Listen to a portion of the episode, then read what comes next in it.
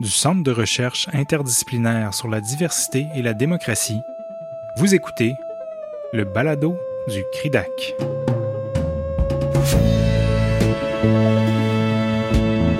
Le colloque virtuel L'administration publique des diversités ethnoculturelles, religieuses et autochtones, tenu les 25 et 26 mars 2021, a rassemblé plus d'une vingtaine d'intervenants et intervenantes issus des milieux de pratique et académiques.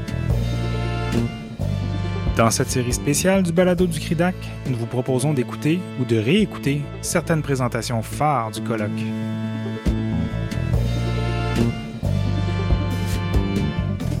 Dans cet épisode, Fanny Pelletier, conseillère à l'équité au barreau du Québec, et Diadabi, professeur au département de sciences juridiques de l'Université du Québec à Montréal, discutent de la diversité ethnoculturelle, religieuse et autochtone des avocats et des avocates au Québec ainsi que des engagements du barreau en la matière.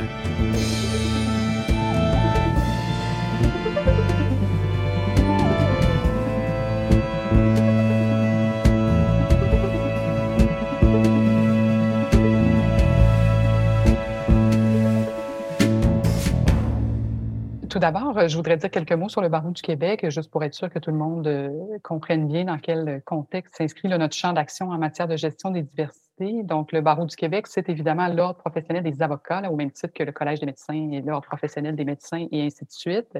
Donc, nous sommes soumis quand même à un, cadre législatif et réglementaire commun avec les 46 ordres professionnels du Québec et euh, notre mission, c'est d'assurer la protection du public. Alors, pour ce faire, le barreau, en fait, concrètement, on réglemente l'accès à la profession d'avocat ainsi que l'exercice de la profession d'avocat. En date d'aujourd'hui, il y a environ 28 euh, 000 membres. Donc, quand on aborde la question des gestions des diversités, euh, moi, je vois trois angles sous lesquels on peut l'aborder. Donc, la gestion des diversités dans la profession, c'est-à-dire les milieux de pratique des avocats. Et je dis pratique et non pas travail parce qu'on a plusieurs milliers d'avocats qui sont à leur compte. Donc, je, je préfère parler de milieu pratique. Euh, la gestion des, diversités dans les activités, processus et fonctions du barreau en tant qu'organisation, notamment au niveau des ressources humaines. Nous sommes une petite organisation barreau, en passant, on a environ 180 employés, dont quelques dizaines d'avocats, mais néanmoins, du côté ressources humaines, euh, il y a certaines actions, euh, j'y reviendrai. Et la gestion des diversités dans les relations avocat-client. Le barreau, euh, on réglemente nos membres, en fait. Donc, on a des normes qui sont axées sur des comportements individuels. Donc, vous voyez ici l'exemple, notre, notre article 4.1 dans notre code de déontologie par lequel on, prévoit que l'avocat doit s'abstenir d'exercer toute forme de discrimination ou de harcèlement. Donc, vous voyez que c'est très axé sur des comportements individuels qu'on peut sanctionner. On a peu de réglementation au niveau, je dirais, des entités, ce qu'on appelle les sociétés ou dans le langage courant, on parle de cabinets d'avocats ou euh, d'autres milieux de travail. On a un petit peu de réglementation sur la forme juridique, euh, etc., mais pas tellement au niveau des comportements, si je puis dire, ou des obligations des, euh, des entités en leur qualité d'employeur, par exemple. Ça pose aussi une limite quant à notre champ d'intervention pour des enjeux de nature plus systémique. Et, donc, ben, vous l'aurez compris, le barreau n'est pas l'employeur des avocats. Donc, on, doit regarder les choses sous un autre angle. Ça nous oblige euh, parfois à faire preuve d'imagination, vous le verrez. Au niveau d'un bref historique, eh bien, jusque dans les années 90, la profession d'avocat au Québec était relativement homogène, composée majoritairement d'hommes blancs. Euh, à partir du début des années 90, on assiste à une féminisation massive de la profession. Donc, vous voyez, en 90, les femmes représentaient le tiers des membres et aujourd'hui, 30 ans plus tard, c'est 55% des membres qui sont des femmes. Euh, et, ça ne se dément pas. Là, ceux, et celles d'entre vous qui, êtes dans les facultés de droit, vous le voyez, c'est encore très, très, très féminisé. Euh, donc, il faudra attendre jusqu'en 2008 avant que le barreau du Québec n'implante la collecte de données démographiques euh, parmi ses membres pour les autres formes de diversité en 2008, voyez-vous, il y avait 3% des avocats qui s'identifiaient comme faisant partie de l'autre des groupes ethnoculturels que l'on va voir dans quelques instants. Et euh, aujourd'hui, c'est 9% Donc, ça correspond à environ 2500 membres. Au niveau des membres qui s'identifient autochtones, c'est environ une centaine, ce qui est moins de 1 donc, la diversité ethnoculturelle et autochtone, euh, que, ce qu'on a fait en 2008, en fait, c'est qu'on a ajouté une question d'auto-identification dans notre formulaire d'inscription annuelle, qui est un formulaire, comme son nom l'indique, que tous les membres doivent obligatoirement remplir à chaque année. Euh, la question, toutefois, elle est facultative parce que la loi ne nous permet pas de la rendre obligatoire. La loi nous, oblige à colliger la mention de sexe des membres, mais pas d'autres données euh, de type démographique. Par contre, je suis très fière de dire, comme vous le voyez, que 95% des membres du barreau qui répondent à cette question. Donc, euh, je pense qu'il y a un fort taux d'adhésion, peut-être aussi avec le temps. Là, on est rendu quand même en 2021. Donc, voici les, les, groupes qui sont recensés par le barreau. Vous les voyez, autochtones, asiatiques de l'Ouest, nord-africains ou arabes, qui est d'ailleurs le groupe le plus nombreux. Euh, les avocats qui s'identifient parmi tous ces groupes, c'est ce groupe-là qui est le plus nombreux. Asiatiques du Sud, Asiatiques du Sud-Est, Chinois, Latino-Américains, Noirs ou autres groupes minoritaires. Je précise, Noir est le deuxième groupe, mais qui vient assez loin derrière. Et ça, c'est intéressant parce que c'est l'inverse de la population du Québec. Je ne sais pas si vous avez en tête les chiffres du recensement de 2016, mais euh, les Noirs sont le premier groupe de minorités visibles, suivi euh, des Asiatiques de l'Ouest, nord-africains ou arabes. Donc, dans notre profession, c'est l'inverse. Bon, vous aurez peut-être reconnu effectivement que ces, ces libellés-là sont tirés des minorités visibles. Au barreau, on n'utilise pas ce vocable-là, mais des minorités visibles recensées euh, par le recensement de Statistique Canada, du moins celui de 2006, étant donné qu'on le fait en 2008. Euh, et évidemment, à l'époque, ce choix-là avait été fait pour permettre des comparaisons, n'est-ce pas, pour qu'on puisse, une fois qu'on a les données dans notre membership, qu'on puisse le comparer à la société québécoise. Au niveau de la diversité religieuse, bien, on ne pose pas de questions euh, précises relatives à la religion. Euh, toutefois, vous avez vu, on avait la catégorie autres groupes minoritaires. Il y a quand même plusieurs centaines de membres qui prennent la peine de cocher cette catégorie et ils peuvent apporter une précision. Hein. Pour chaque groupe, pour chaque euh, question, là, le membre, il y a un champ texte qui apparaît, donc le membre peut aller ajouter des précisions, ce qui nous donne une information qualitative très riche pour savoir comment les membres eux-mêmes s'identifient. Mais bref, sous autres groupes minoritaires, c'est vraiment là, j'ai regroupé ça sous juif, là, qui est la donnée la plus mentionnée. Il y a, euh, les membres écrivent, euh, oui, des fois ils précisent, là, juif ashkénaze, juif séfarade, il y, a, il y, a, toutes sortes de précisions, mais si je regroupe ça sous le vocable juif il y, a, il y, a, moins, curieusement, euh, de mentions par rapport, par exemple, musulmans ou, euh, ou, ou d'autres euh, religions. Euh, à l'époque, c'est sûr que, comme vous l'avez vu aussi, on avait fait le choix barreau de ne recenser que les minorités visibles et non pas les minorités ethniques, c'est-à-dire, par exemple, les gens d'origine italienne, grecque ou roumaine, euh, on s'était fait poser la question à l'époque. Et là, où on avait tracé la ligne, c'est de dire, ben nous, on veut recenser les groupes qui sont plus susceptibles de vivre des discriminations en emploi au Québec. Oui, dans la profession juridique, mais bon, euh, comme il n'y avait pas tant d'études là-dessus, c'était plus pour des professions comparables, des, professions de, type professionnel. Euh, donc, on avait essayé de tracer la ligne là. Euh, néanmoins, force est de constater que peut-être que 12 ans plus tard, on pourrait continuer, en tout cas, les réflexions pour essayer de demeurer à jour et de s'assurer que notre objectif est toujours rempli là, avec euh, les moyens qu'on se donne pour recenser des données. Je précise aussi, là, ça ne fera pas l'objet de ma présentation parce que j'avais compris que ce n'était pas dans le sujet du, euh, du colloque, mais on recense aussi euh, les, personnes handicapées, c'est un des groupes, ainsi que euh, LGBT, et on a aussi des, données sur l'identité de genre. Donc, au niveau de la diversité sexuelle notamment, on, a des données à cet effet. Alors, qu'est-ce qu'on fait de toutes ces données-là? Bien, évidemment, ça nous permet de dresser un portrait de la profession, comme je le disais, de le comparer à la société québécoise, mais aussi et surtout d'identifier des barrières ou des discriminations euh, systémiques euh, comme par exemple, je vous ai mis trois éléments euh, qui ressortent quand on, analyse nos données de façon beaucoup plus fine et qu'on les croise avec d'autres variables. On remarque que les avocats des groupes ethnoculturels sont moins présents proportionnellement, par exemple, dans les grands cabinets d'avocats.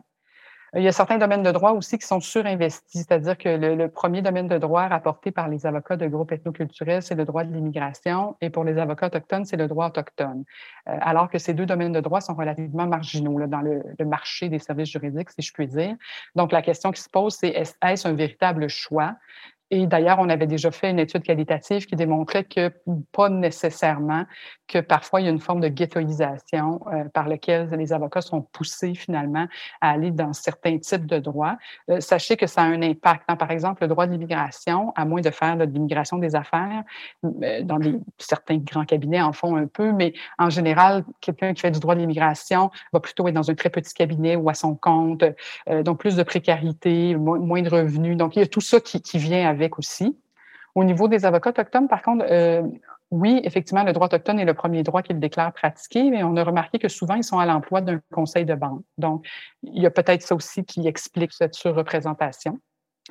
Évidemment, on est conscient que les groupes ethnoculturels ne sont pas un bloc monolithique et, c'est pour ça qu'on va toujours voir chacun de ces groupes-là certaines données. Et d'ailleurs, ce qu'on remarque, c'est que les avocats noirs, par exemple, sont moins présents dans des structures comme les grands cabinets que, par exemple, les avocats nord-africains ou arabes ou asiatiques. Donc, on continue toujours de suivre ça parce que euh, euh, ça nous permet de voir où sont peut-être les enjeux. Pour conclure, donc, sur les données démographiques, oui, on les compile, donc, comme je vous disais, à chaque année, et on les publie d'ailleurs hein, dans nos rapports annuels qui sont disponibles sur notre site Web. Bon, on les publie de, façon assez sommaire dans notre rapport annuel, bien sûr, parce que ce n'est pas l'objet d'un rapport annuel, mais on fait aussi une publication euh, que vous pouvez aller voir sur notre site Web, le baromètre sous la loupe de la diversité, où on présente justement tous ces détails-là de quand on croise les variables euh, euh, pour les avocats issus de groupes ethnoculturels, autochtones, ainsi que LGBT ou handicapés. Ne serait-ce que ça, sachez que pour notre milieu, c'est vraiment, à mon avis, un statement, parce qu'il y a très peu d'ordres professionnels au Québec qui colligent ce type de données-là. Comme je vous disais, la loi ne nous oblige pas. Et donc, je pense que juste le fait de le faire, de, le compiler et de le publier, c'est une façon de, ben, non seulement de visibiliser nos membres, mais aussi de certains enjeux. Et à mon avis, c'est déjà beaucoup. C'était la base. Hein. À l'époque, en 2008, il fallait partir de là. On a fait des études qualitatives, euh, notamment une très vaste consultation à l'époque en 2013 avec des focus groups. C'était très, très riche comme information. Il y a eu un rapport publié et des recommandations qui nous servent encore aujourd'hui de cadre. On collabore aussi, euh, évidemment, parfois avec des, justement des, des, équipes de chercheurs universitaires dans les études. Alors, je lance l'invitation. D'ailleurs, il y a peu de chercheurs québécois qui, euh, ben, en fait, d'universités du Québec qui s'intéressent à la profession juridique. Il y a, une chercheure euh, de l'Université Queen's en Ontario, Mme Fiona Kay, une sociologue, qui en fait beaucoup. Alors, on a déjà travaillé avec elle, mais je lance l'invitation s'il y a des chercheurs aussi des universités québécoises. Le barreau, on est toujours assez ouvert à collaborer à des études parce que ça nous permet évidemment d'avoir accès à, à cette expertise-là.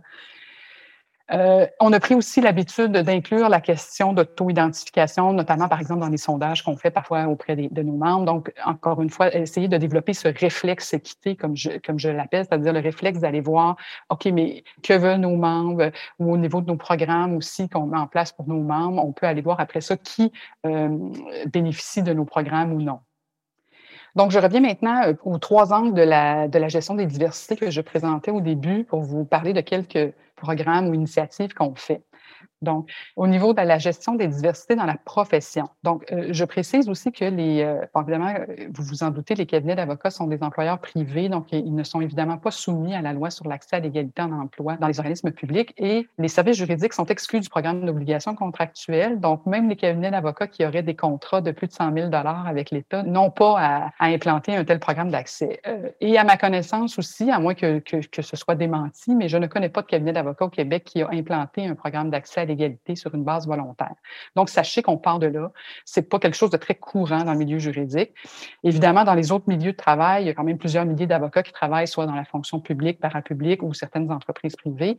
Alors, certains peuvent être effectivement, euh, euh, il peut y avoir une loi euh, qui les régit mais pas en ce qu'on appelle en pratique privée. C'est-à-dire, tous les, ça, c'est la moitié de nos avocats qui sont en pratique privée. Alors, eux échappent complètement à ce cadre législatif. Donc, au barreau, ce qu'on a fait, c'est on a implanté le projet Panorama, qui est vraiment notre projet phare en matière de diversité ethnoculturelle. Alors, euh, on l'a implanté en 2016 et euh, ça consiste à mobiliser, euh, là, pour on a une trentaine de cabinets d'avocats et de milieux juridiques comme Justice Canada ou Sun Life, des, entreprises, pour promouvoir la diversité ethnoculturelle et l'inclusion dans leur propre milieu de travail. 30, ça peut avoir l'air peu, mais sachez que c'est à peu près tous les grands et moyens bureaux du Québec. Québec, quand on parle des cabinets d'avocats, c'est à peu près ça le nombre de, cabinets. Alors que c'est quand même un, bon euh, outreach. Euh, ce qu'on fait donc avec Panorama, le, concept, c'est qu'on les mobilise donc sur plusieurs années. Hein, ça fait déjà cinq ans. Donc, on tient des rencontres régulièrement, notamment avec les dirigeants de ces cabinets ou de ces milieux-là. Et euh, des fois, on se fait de la formation, par exemple, sur les préjugés inconscients. L'idée, c'est de, maintenir la discussion et le dialogue sur ces enjeux-là. Euh, et on produit des outils euh, comme par exemple un guide de meilleures pratiques de recrutement et un guide de meilleures pratiques pour la rétention et l'avancement pour promouvoir la diversité ethnoculturelle et l'inclusion qui sont adaptés un peu à des milieux juridiques. Ces guides-là sont disponibles sur nos sites web. On les, on les rend publics une fois qu'ils sont euh, réalisés. Euh, comme je vous l'expliquais tout à l'heure, considérant qu'on réglemente des individus et non des, employeurs, euh, ce projet-là est sur une base incitative. Euh, par contre, comme je vous disais, on a réussi quand même à, en embarquer une trentaine. Ils doivent signer une déclaration d'engagement. Donc, on a, fait, on a fait quand même quelque chose d'assez structuré et structurant qui remporte un certain succès, mais il n'y a pas d'obligation. Les cabinets et les autres milieux juridiques n'ont pas l'obligation d'implanter des politiques, par exemple, ou, de pratiques, mais le fait d'avoir de participer à tout ce travail-là, évidemment, minimalement, ça les sensibilise. Au niveau des Autochtones, euh, l'enjeu est beaucoup au niveau du nombre. Comme vous l'avez vu, il y en a peu d'avocats autochtones, mais évidemment, c'est une question aussi de pipeline. Hein. Pour être avocat, encore faut-il avoir fait l'école du barreau, euh, qui est un passage obligé, etc. Donc, nous, ce qu'on fait, on agit ben, à notre niveau. Hein. Euh, c'est nous qui gérons l'école du barreau. Alors, on a implanté à l'école du barreau un programme de mentorat et un programme de bourse pour les étudiants autochtones.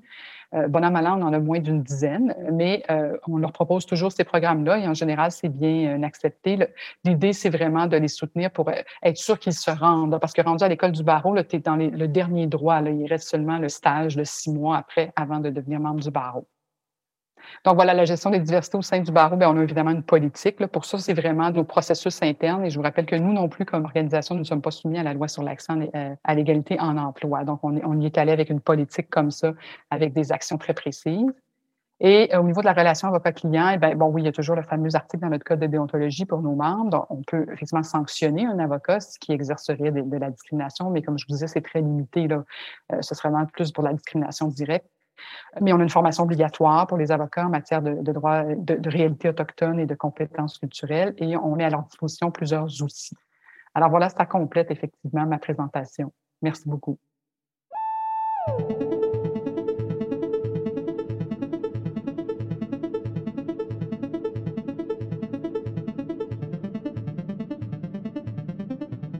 Merci à tous et toutes. Euh, j'ai euh, le travail euh, de fin de journée, donc j'espère que je peux vous garder intéressé pour les fins de la discussion, bien évidemment. Donc, il s'agit d'une discussion pratique recherche et suite à des discussions fructueuses avec ma consoeur, on est arrivé un peu à ce modèle de comparaison. Et donc, euh, la présentation que je souhaite faire aujourd'hui, justement, soulève certains des points qui ont été abordés par Maître Feltier, mais offre également un regard comparé avec les pratiques d'équité et diversité des barreaux en Ontario puis en Colombie-Britannique. Et vous allez voir un peu pourquoi j'ai choisi ces euh, éléments-là par la suite. Donc, dans le temps qui m'est alloué aujourd'hui, je souhaite justement examiner à titre de complément comment l'équité et la diversité est véhiculée dans le reste du Canada en employant bien évidemment seulement deux exemples. Euh, si j'aurais eu plus de temps, j'en aurais fait plus, mais euh, je vais tenter de me limiter à mes 15 minutes. Donc, euh, dans cette section, je vais juste brièvement souligner qu'il y a plusieurs façons justement de contrôler pour la diversité et on le voit à travers plusieurs exemples et illustrations de la profession juridique au Canada. Euh, bien évidemment, la façon qu'on cautionne cette diversité a des effets par la suite sur ce qu'on comprend. Et donc, c'est un peu le but de cette section euh, très brièvement. Donc, en commençant par le barreau de la Colombie-Britannique, euh, depuis 2013, euh, euh, la déclaration annuelle de pratique permet justement aux barreaux d'apprendre davantage sur la composition démographique de leurs membres tout comme l'a souligné Maître Pelletier pour le Québec. Et l'idée, c'est vraiment de considérer comment avancer les engagements pour la profession juridique et pour mieux refléter la diversité dans cette province. Donc, à chaque année, les avocats et avocates sont sollicités de façon volontaire pour fournir de l'information sur eux-mêmes et évidemment de façon anonyme. Et on pose des questions sur des catégories larges d'identité, donc autochtones, minorités visibles, orientation sexuelle et de genre, ainsi que les personnes ayant une déficience. Euh, les données sont offertes par les avocats pour permettre au barreau de la Colombie-Britannique de mieux comprendre les tendances démographiques euh, ainsi que les barrières liées à l'identité auxquelles font face certains groupes pour rentrer et rester dans la profession, ainsi que développer des programmes et des initiatives pour promouvoir l'équité, la diversité et l'inclusion dans la profession. Et ça fait six ans qu'ils ils ont fait des collectes et 2019, c'est le dernier qu'ils ont partagé publiquement. Et une tendance qui a justement pu être constatée depuis le début de la, collecte de données en Colombie-Britannique, c'est une augmentation dans le pourcentage des avocats en Colombie-Britannique qui s'identifient avec l'un des quatre groupes de diversité euh, identifiés plus haut. Et le plus grand changement peut être constaté dans le nombre et le pourcentage grandissant euh, des avocats qui s'identifient justement comme étant minorité visible, personnes de couleur ou bien avec un background racisé. Et euh, à ce titre également, les pourcentages d'avocats qui s'identifient comme autochtones et également dans le contexte de LGBTQ euh, et ou avec déficience ont tous augmenté, mais de manière plus légère dans les dernières années également. Et euh, à ce titre, euh, la seule chose qui décline, c'est le nombre d'avocats ou avocats qui ne s'identifient avec aucune caractéristique des EDI, donc équité, diversité et inclusion. Je m'excuse à, l'avance pour ce très petit tableau. Je ne vais pas passer énormément de temps, mais je tenais à souligner que depuis 2009, le barreau de l'Ontario collige également des données sur l'identité et la diversité. Et à, ce titre, euh, on pourra le consulter à, plus grand détail par la suite on voit la diversité qui sont relevées, tant autochtones que racisées que de genre. Ce tableau permet, si vous avez une loupe peut-être, aussi une comparaison avec la population à l'échelle de la province et permet aussi une représentation comparative avec les groupes visés dans la profession et de façon plus large. Donc, ça nous donne un bon euh, comparatif, comme le soulignait justement Maître Pelletier auparavant. C'est pas seulement une collecte de données, mais quoi faire et comment la comprendre par la suite. Une autre étude qui a été réalisée justement en 2016 euh, a été faite par le Centre canadien pour la diversité et l'inclusion. Et ils ont effectué une étude sur la diversité dans la profession juridique et notamment les cabinets. Et le tableau à l'écran indique justement la comparaison de la représentation des groupes racisés dans la profession juridique et dans la population active canadienne. Donc, on peut voir permanemment des écarts.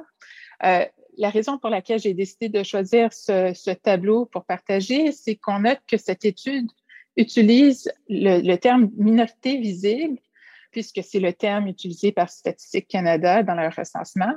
Mais on voit que les minorités visibles et les groupes racisés ont des significations qui sont parfois différentes. Donc, euh, par exemple, une personne racisée ne va pas s'identifier nécessairement comme étant une minorité dans la région dans laquelle elle habite.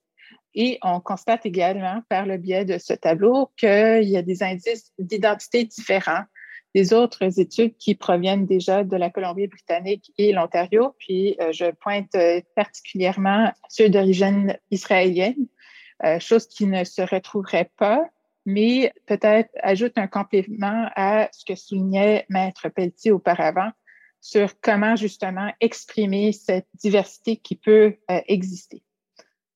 Le dernier tableau que je souhaite montrer justement ou partager pour les fins de diversité dans la profession juridique, c'est au niveau des nominations à la magistrature au niveau fédéral. Et euh, j'ai fait ben, euh, une, modification du tableau qui est justement disponible en ligne euh, par le biais du commissariat à la magistrature fédérale qui collige justement des chiffres depuis 2018, si je ne me trompe pas, et on voit justement des catégories qui sont celles euh, du recensement qui reviennent, donc euh, les questions de genre, euh, minorité visible, autochtone, groupe ethnique, personnes ayant une déficience LGBTQ.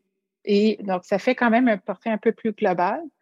Ce qu'on voit par contre avec tous ces indices, c'est qu'on a des variables un peu différentes à chaque fois ce qui peut être un peu une source de frustration quand on essaie d'avoir des discussions, euh, par exemple, en canadienne ou des réflexions plus larges sur ces sujets. Ce qui m'amène justement à mon troisième point sur les regards comparés. Et dans les minutes qui suivent, je vais tenter d'offrir justement une esquisse de diversité vu par les barreaux de la Colombie-Britannique et de l'Ontario, qui pourrait justement susciter euh, d'autres réflexions sur euh, le barreau du Québec, mais aussi comment on envisage euh, la diversité dans les professions très réglementées également. Donc, la Colombie-Britannique est un exemple intéressant parce qu'on voit des exemples qui sont tant au niveau réglementaire, mais également de ce que je pourrais appeler de médias mixtes. Et à ce titre, euh, j'attire votre attention à un court documentaire qui a été euh, réalisé en 2017 qui s'appelle But I Was Wearing a Suit, qui peut se traduire par mais je portais un complet qui examinait justement le racisme fait euh, aux avocats et avocates ainsi que les étudiants et étudiantes autochtones à l'intérieur de la profession juridique. C'était un projet communautaire euh, d'un groupe d'avocats autochtones réalisé avec le soutien justement de la formation continue en Colombie-Britannique et euh, le barreau de la Colombie-Britannique. Et suite au succès de ce mini-documentaire, un autre sera réalisé cette fois-ci pour les avocates et avocats racisés qui est présentement en développement. Donc, on voit quand même que c'est une façon de véhiculer justement les différences, les défis reliés à la diversité qui peuvent euh, justement ressortir. En plus de l'approche médiatique mixte, on peut évidemment rajouter des rapports dits plus traditionnels qui ont suivi et évalué la diversité dans la profession juridique en Colombie-Britannique. Et euh, à, ce titre, il y en a deux, mais a deux principaux points qui en ressortent. Le rapport de 2012 qui souligne quand même des distinctions importantes entre euh, le nombre d'avocats issus des minorités visibles à comparer à la population plus large en Colombie-Britannique. Et euh, le rapport de 2012, justement, souligne la présence de biais inconscients qui créent des barrières systémiques à la profession juridique ce qui indique, selon eux, des formes indirectes de discrimination. Et les façons de déceler, justement, dans le rapport de 2012 pour contrer ces biais inconscients dans la pratique juridique se retrouvent à des niveaux différents qui incluent justement la conscientisation et la correction des biais inconscients, le développement d'outils de mesures impartiaux pour le travail, la flexibilité et l'inclusion dans les lieux de travail afin d'accroître justement la diversité, la promotion du mentorat et du parrainage. Et en fin de compte, ce que le rapport de 2012 souligne, c'est qu'il n'y a pas une solution universelle pour justement remédier à tous ces problèmes. Le plan d'action diversité 2020 continue dans la lignée des travaux effectués en 2012 et propose justement à ce titre plusieurs pistes pour justement rendre la profession juridique euh, plus diversifiée. À ce titre, euh, je note un changement de vocable assez important et une utilisation explicite des EDI, donc équité, diversité et inclusion, comme étant leur véhicule de mesure. Donc, il y a quand même un changement un peu de paradigme entre ce qu'on dit en 2012 et la façon qu'on le dit en 2020. Ce plan d'action a été avalisé par les conseillers du barreau en décembre 2020 et on note que l'agenda d'accroître justement la diversité figure bien dans le plan stratégique du barreau de la Colombie-Britannique de 2021 à 2025. Donc, ce sera à revisiter par la suite. Ce qui m'amène au barreau de l'Ontario avec les trois quelques minutes qui me restent. Donc, très brièvement, encore une fois, on a un autre projet de euh, médiatique mixte qui a été mis de l'avant cette fois-ci par le barreau de l'Ontario en 2012, euh, qui enrichit justement l'histoire de la profession juridique en préservant justement les biographies d'avocats et avocates innovateurs qui sont issus de diverses communautés. Donc, c'est, euh, comme vous pouvez le constater, un projet qui sort du comité de patrimoine du barreau de l'Ontario, et c'est une tentative justement de diversifier les voix et de diversifier le portrait assez mâle, assez blanc et assez vieux, en fin de compte, qui euh, perdurait pendant un bon moment au barreau de l'Ontario, entre autres. À ceci, bien évidemment, on a des rapports plus traditionnels et euh, comme vous pouvez voir à l'écran, euh, il y a évidemment un rapport qui a été élaboré un groupe de travail, pardon, qui a été créé et par la suite un groupe de travail qui a publié un rapport initial en 2016. Et je, tiens à noter que dans les documents du barreau de l'Ontario, on indique que racisé est utilisé pour exprimer les façons que les groupes s'auto-identifient ou sont identifiés socialement. Et donc, euh, la collecte d'identité est semblable à ce qu'on retrouverait au niveau de, du recensement de Statistique Canada. À ceci, par contre, j'ajoute que le barreau de l'Ontario a un regard particulier sur les avocats francophones qui font partie de leurs membres également. Et donc, c'est l'une de leurs questions qui est également posée au même titre. Si je peux juste m'avancer très brièvement, donc en 2016, le groupe de travail sur les défis auxquels font face les avocats racisés a publié son rapport Et euh, on indique justement 13 recommandations pour aborder et adresser les disparités auxquelles font face les avocats racisés. Et les recommandations allaient dans, dans plusieurs sens, mais notamment le renforcement des obligations professionnelles, à des projets particuliers sur la diversité, l'ajout d'évaluations qualitatives et quantitatives, et j'en passe. Dans la très grande mesure, les recommandations ont été avalisées par les conseillers du barreau de l'Ontario, sauf pour la recommandation qui portait sur l'adoption des pratiques euh, et principes d'égalité, inclusion et diversité, qui proposait euh, l'adoption d'une déclaration de principe que je reproduis à l'écran, qui est mon avant-dernière diapo. Donc, ce que je peux euh, souligner très rapidement, c'est que cette déclaration de principe a été refusée par les conseillers du barreau après un échange très long et tumultueux et public. Et les arguments soulevés par plusieurs qui étaient contre cette déclaration de principe que vous voyez à l'écran, c'est que ceci aurait pour effet de brimer leur liberté d'expression et potentiellement leur liberté de conscience. Cette déclaration de principe a été remplacée par une reconnaissance plus générique des obligations d'égalité, etc. Je note à ce titre qu'une autre obligation fut également imposée par le biais des recommandations qui oblige au bureau ou cabinet de plus de 10 personnes à se doter et mettre en œuvre une politique de non-discrimination et diversité dans le milieu du travail. Ce qui m'amène très rapidement à mes conclusions. Et euh, ce que je souligne justement, c'est que on peut constater que l'équité, la diversité et l'inclusion est au menu dans les barreaux examinés mais on le fait de manière différente. Et j'aimerais offrir très brièvement trois pistes de réflexion pour continuer la réflexion. De un, la discussion sur la diversité dans la profession juridique révèle que c'est un défi de taille, un qu'on pourrait euh, qualifier comme étant transversal. Euh, et ceci renvoie justement à une réflexion plus contextuelle qui permet d'englober des questions tant d'accès même aux facultés de droit pour les études qu'admission à la profession juriste.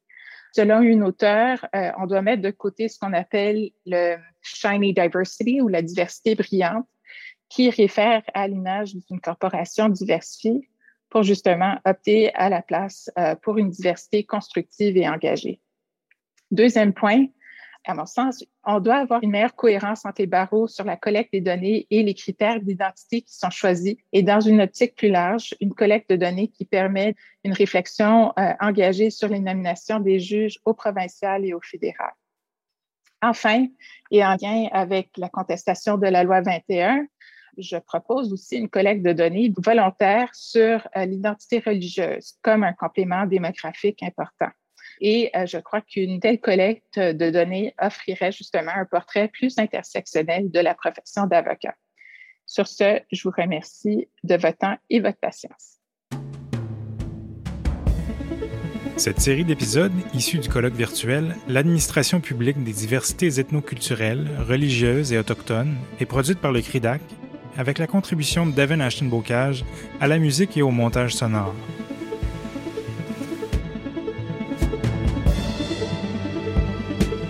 Merci d'être à l'écoute et restez à l'affût des prochains épisodes du Balado du CRIDAC.